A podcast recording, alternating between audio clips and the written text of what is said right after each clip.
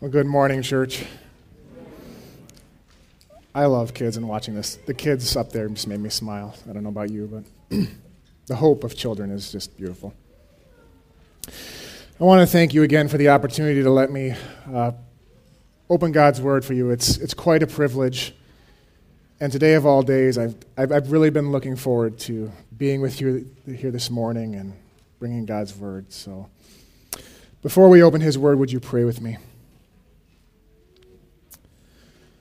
Our Father, on this Easter Sunday, we celebrate the resurrection of our Lord Jesus Christ. And while we have not yet seen Jesus with our own eyes, we believe he lives. So, oh God, give us eyes to see and ears to hear this morning. And strengthen our faith until that day when we will see with our own eyes our resurrected Lord. And it's in his name we pray, amen. Now, our text comes from Luke 24 this morning as well as John 20. So, if you're following along and you want to put your finger in John's gospel, that's on page 1137 in the Bible in front of you. And then we'll read Luke 24 first, which is the first 12 chap- first 12 verses, which is on 1106. Put your finger in John and then we'll start with Luke's gospel. So, Luke 24, verse 1. On the first day of the week, very early in the morning, the women took the spices that they had prepared and went to the tomb. They found the stone rolled away from the tomb. But when they had entered, they did not find the body of the Lord Jesus. And while they were wondering about this, suddenly two men in clothes that gleamed like lightning stood beside them.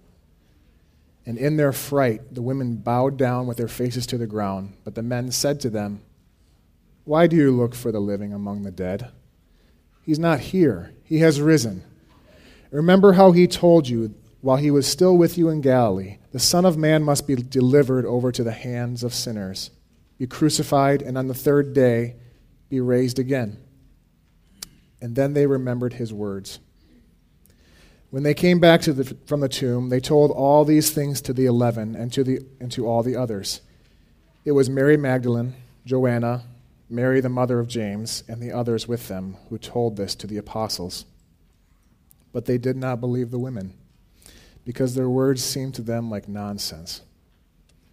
Peter, however, got up and ran to the tomb. Bending over, he saw the strips of linen lying by themselves, and he went away wondering to himself what had happened. Now flip over to the Gospel of John, chapter 20. Starting in verse 24. Now Thomas, also called Didymus, one of the twelve, was not with the disciples when Jesus came. So the other disciples told him, We have seen the Lord.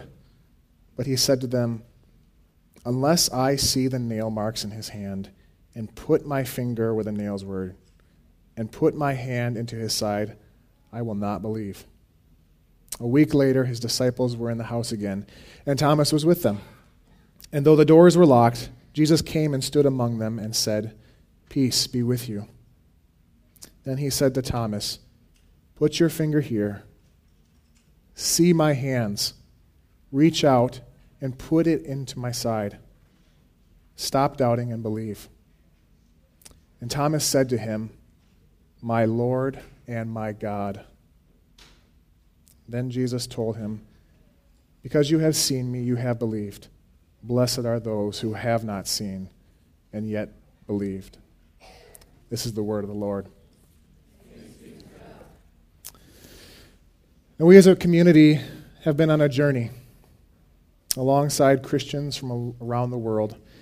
And it's a journey that we make every single year.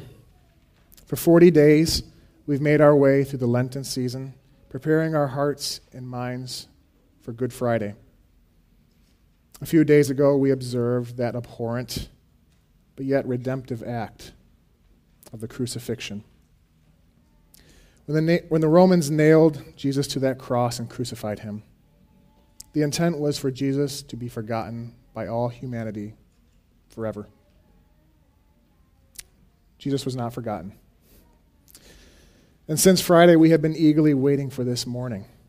This morning, we give praise to God for the resurrection of Jesus.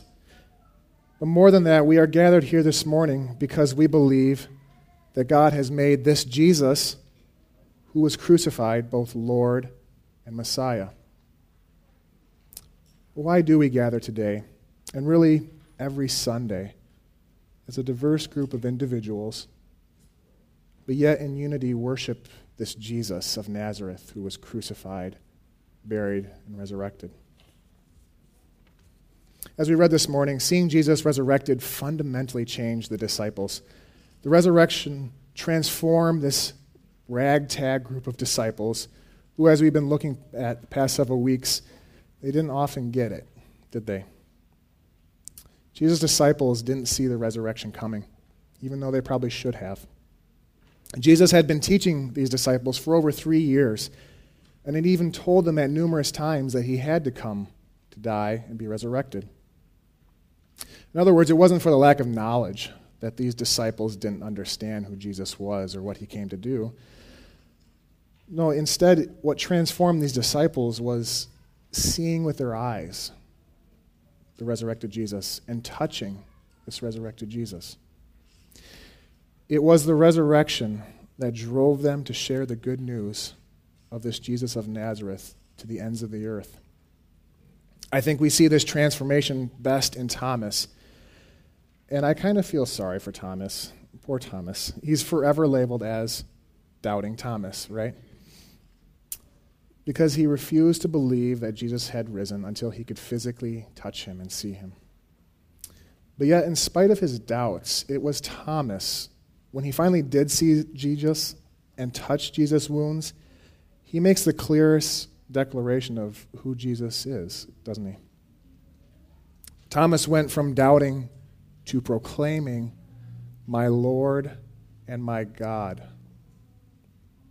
It was the resurrection that changed the disciples, and it's still what changes people today, doesn't it? But unlike the disciples, we haven't seen Jesus, have we? We have not touched his wounds. So we are those people that have not seen, but yet believe. By faith, we've put our ultimate hope in this resurrected Jesus of Nazareth. Several years ago, Amanda and I visited Istanbul, Turkey. Now, if you're familiar with Istanbul, it is full of history. It's an old city. And I, I proudly admit that I am a history nerd. And so I was beyond excited to see some of the historical sites there and also see some of the sites of early Christianity. However, a few days ago, and it's very fitting of today, there was a suicide bombing that hit Istanbul in a crowded area and it killed or wounded 22 people. So my excitement turned to sadness. Death and evil were very near during our time there and very real. But in the midst of all this, we visited a very old church, a church where Christians had worshiped together for centuries. Now, the image you see displayed, I don't know if I, can, I can't see it up there, but it's also in your bulletin. Take a look at that picture. It's a picture that I took in a chapel of this church in Istanbul. Now, churches during this time were often covered with paintings on the ceilings and walls. These are called frescoes. And this chapel was no different, and it was just covered in different frescoes. You can kind of think of it as an early form of stained glass. But at the focal point of this chapel was this particular fresco. It's called the Anastasis. You say Anastasis. Anastasis is just the Greek word for resurrection. So as we visited this house of worship in the midst of death and evil around us, we stood in this chapel and looked up at the resurrection. The reason I chose to show you this picture is that I, it so beautifully portrays the hope of our faith that's rooted in Christ's resurrection. So, what's happening in this fresco exactly? Well, first, you can see Jesus at the center in his resurrected body. And below his feet, there, you can see two doors. These doors are representative of the gates of death and hell that had been broken down by Christ's resurrection. And it's a little hard to see, but you, if you can make out these doors of hell have crushed the devil beneath them. In Christ's resurrection, Satan's feet and hands have also been bound, and Satan has been relegated to his dominion of death. And this dominion of death and sin is also filled with chains and locks, all of which symbolize the bondage that comes from sin and death. And also in this picture, you can see that Jesus is pulling two people up from their tombs. These two people are Adam on the left and Eve on the right. And they're representative of all humanity. These two people represent us, who since the Garden of Eden have been enslaved to sin and death. Because it's through our first parents, Adam and Eve, that sin and death entered this world, and it is through Jesus in his resurrection that these powers have been destroyed. All of this is so beautifully portrayed in this fresco. But not only does the image visually illustrate our hope in the resurrection, but the chapel itself is powerfully symbolic. You see, this chapel that we were in was used for funerals. And so, as believers would gather in this chapel centuries ago to mourn the loss of a loved one, they would look up at this fresco. They would see the resurrection. And even though it was only a painting of the resurrection, these believers would look up and see Jesus lifting humanity out from the grave, freeing them from the curse of sin, and so giving them hope. So while they would mourn, they didn't mourn as those with no hope. For they too would follow Jesus Christ in his resurrection. Uh, this particular painting was painted 700 years ago.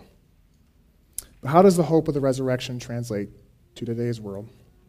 What does the resurrection mean for us today and for our future? Like I said earlier, we have not seen Jesus like the disciples did. But yet, every one of us can clearly see that something is wrong with this world. And we all know that something must be made right. So, in Christ's resurrection, we as Christians have been transferred into this new kingdom where God is king. But yet, at the same time, we live in this, this world that is affected by sin and death, don't we? And so while we live in a fallen world, we must remember that with the resurrection, Jesus has dealt a fatal blow to sin and death. The doors of sin and death, which once held us hostage, have been broken down. They have been destroyed. And so, sin and death, while still present in this world, think of them as gasping for their last breath. It's only a matter of time before they are completely defeated. Think about this picture as Paul says these words to the Colossians believers. God has rescued us from the dominion of darkness and has brought us into the kingdom of the Son he loves, in whom we have redemption, the forgiveness of sins. So, in Christ's death and his resurrection, we have been made spiritually right with God. The cross and the empty tomb are inseparable from one another. Consider what Paul says to the Corinthians who are telling Paul that there is no resurrection. Paul says to them, If there is no resurrection of the dead, then not even Christ has been raised. And if Christ has not been raised, our preaching is useless, and so is your faith. If Christ has not been raised, your faith is futile, and you are still in your sins. So, Paul is basically saying that our sins being forgiven are dependent on Christ's resurrection. The empty tomb we celebrate this morning validates what Christ did on the cross on Friday. And so, with Christ's death and resurrection, our sin has been dealt with in a mysterious way. And the curse of sin has been removed. And we can say to that, thanks be to God. But not only has the resurrection freed us spiritually, but the resurrection also declares that God has not given up on this physical world and our physical bodies. The resurrection of Christ's body just screams to us that God cares about this world. God cares about humanity. God cares about our suffering. God has created us as physical bodies whom He breathed life into. So, why would God let something so precious that He created be ultimately destroyed by sin and death? The answer is simple He won't let it happen. Now, let me be clear I'm not naive enough to think that if we believe in the resurrection, we will not experience the effects of sin and death in this life. The power of sin and death are, are very real and very tangible for every one of us. We see the effects of sin and death all around us. And our own church body has experienced in recent days and weeks, Sean mentioned, and by the coming weeks. It's very real to us. But yet, in the midst of all that hopelessness and death that continually surround us, we can proclaim just as Paul did Where, O death, is your victory? Where, death, is your sting? The sting of death is sin, and the power of sin is the law, but thanks be to God. He gives us the victory through our Lord Jesus Christ. But if we're honest, and I hope we all are, death stings, doesn't it? Death seems about as final as it gets. Death rips away from us the ones we love. And from a human point of view, death kind of seems to have the victory, doesn't it? So, what in the world is Paul talking about here? Why can Paul make such a seemingly desperate claim of hope when all you have to do is look around you? The pain, the suffering, the injustice, the death. We can only say this because Jesus has already conquered that last enemy of death. Paul's not looking at his current circumstances, but he's also looking forward to the day when we, as God's people, and all of creation will follow Jesus in his resurrection. Yes, God cares about creation too. So that means that what we do in these bodies and in this world matters to God. Every good deed we do, our care for creation, providing for the physical needs of others, planting gardens, creating and enjoying music and art, reconciling with others, working towards social justice. All of this and more we do because we believe Christ has risen and because he's coming again. And so, as we look forward to that future when God will make all sad things come untrue, we can put our hope in the fact that we too will follow Christ in his resurrection. As Paul says in Romans, for if we have been united with him in a death like his, we will certainly also be united with him in a resurrection like his. So, therefore, our great hope as believers is not simply to ask Jesus into our hearts so when we die, we can rid ourselves of this earthly body and fly away to live disembodied lives in heaven. So, while Scripture is clear that when we die, those who are in Christ are with Christ. And that is a wonderful thing and something we can look forward to.